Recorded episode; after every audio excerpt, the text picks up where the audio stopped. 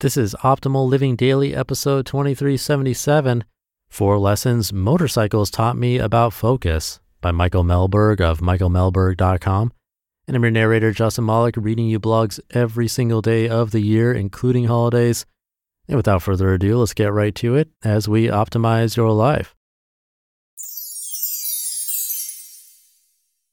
Four Lessons Motorcycles Taught Me About Focus by Michael Melberg of michaelmelberg.com.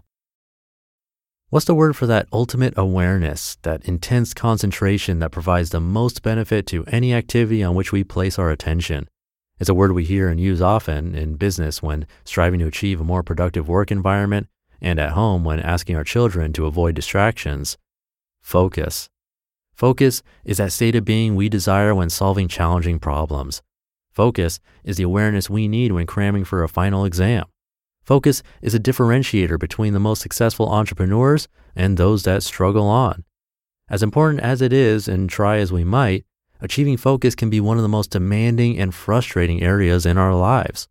There is no shortage of tools and techniques for focusing, especially in the context of productivity or meeting goals.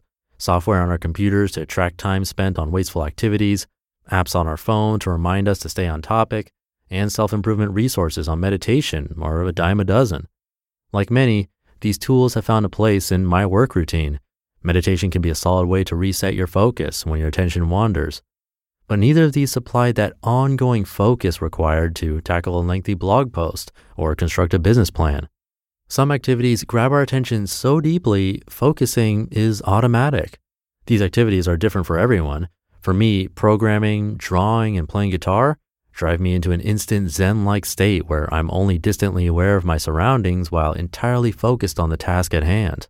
Like a dog fixated on a juicy steak, my brain turns all attention toward my aim, excluding nearly everything else.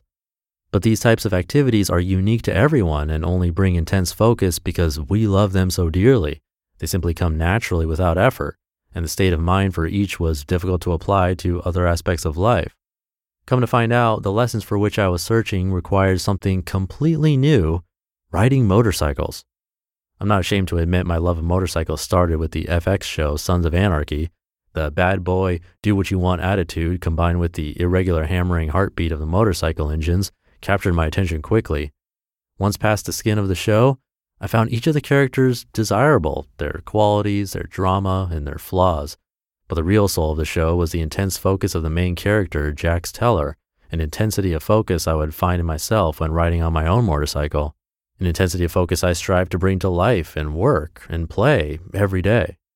Like any new activity, riding a motorcycle demands an entry fee to learn the basics. If you haven't ridden, hopping on a motorcycle like Tom Cruise on Mission Impossible is a recipe for disaster.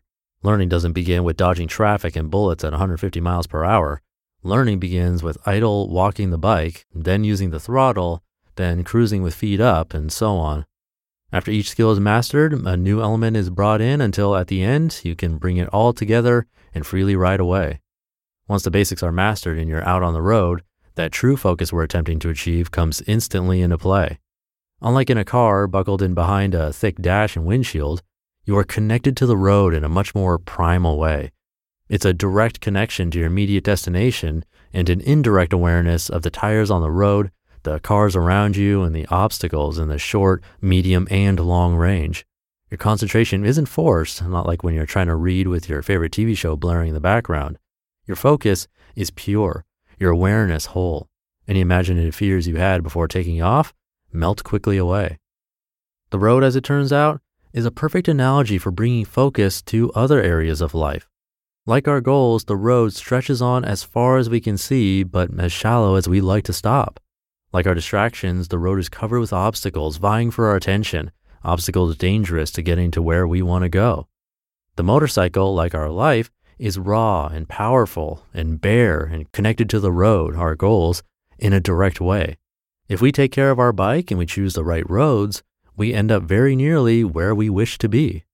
Like riding itself, Focus is not an object you can grasp. It's not an achievement in an app that once held is yours to keep. Focus is a journey, always changing, always morphing. Here are some principles I learned from riding a motorcycle that may help you find focus. Number one, don't force it. You simply cannot force a motorcycle to do what you want it to, whether moving or standing still. It's too heavy and has too much momentum.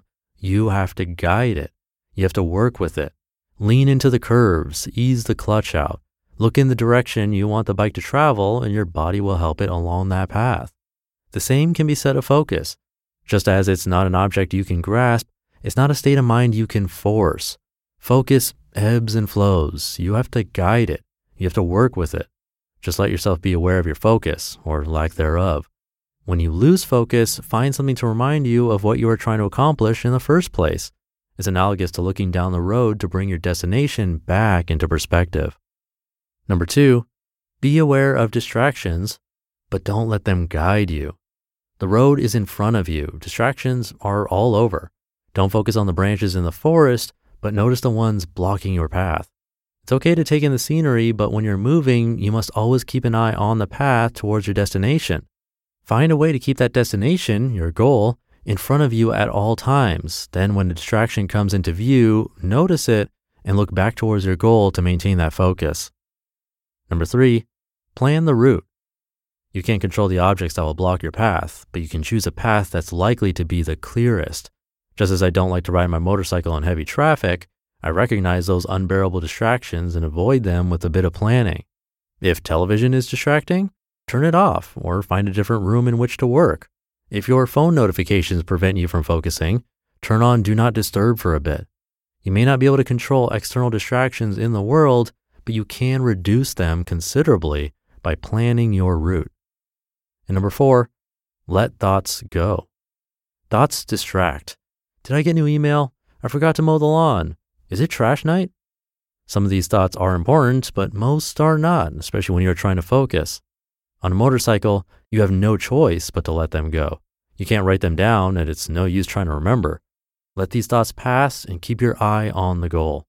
Chances are, if it's important, that thought will pop back into your mind when the ride is over. If you take away anything from this post, understand this distractions are slowly destroying the work we should be focusing on, the relationships we should be building, and the time we should be spending in our lives. Focus creates clarity, and clarity is the best way to solve problems, find answers, and work effectively. When you're trying to focus, try using the principles of the motorcycle rider, and hopefully you'll find your goals achieved a bit more quickly than before.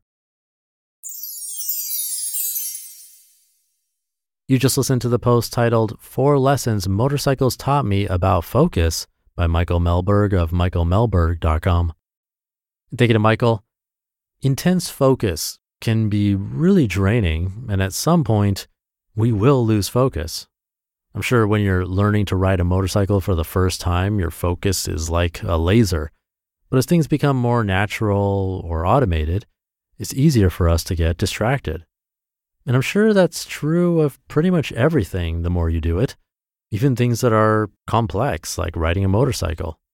Now, I've never been on one, but I used to play the drums a lot, and that requires coordination of every limb at the same time, each one doing something different, all while listening to what's happening around you and improvising. And yet, while doing all of that, I still could literally be thinking about what's for dinner. That's kind of crazy, but it just shows how easy it is to lose focus on the task at hand. And as Michael shared, there are some things we can do to help us get it back. So thanks to Michael. Thank you for being here and listening every day. And I'll see you in a moment, actually, with a bonus episode where your optimal life awaits.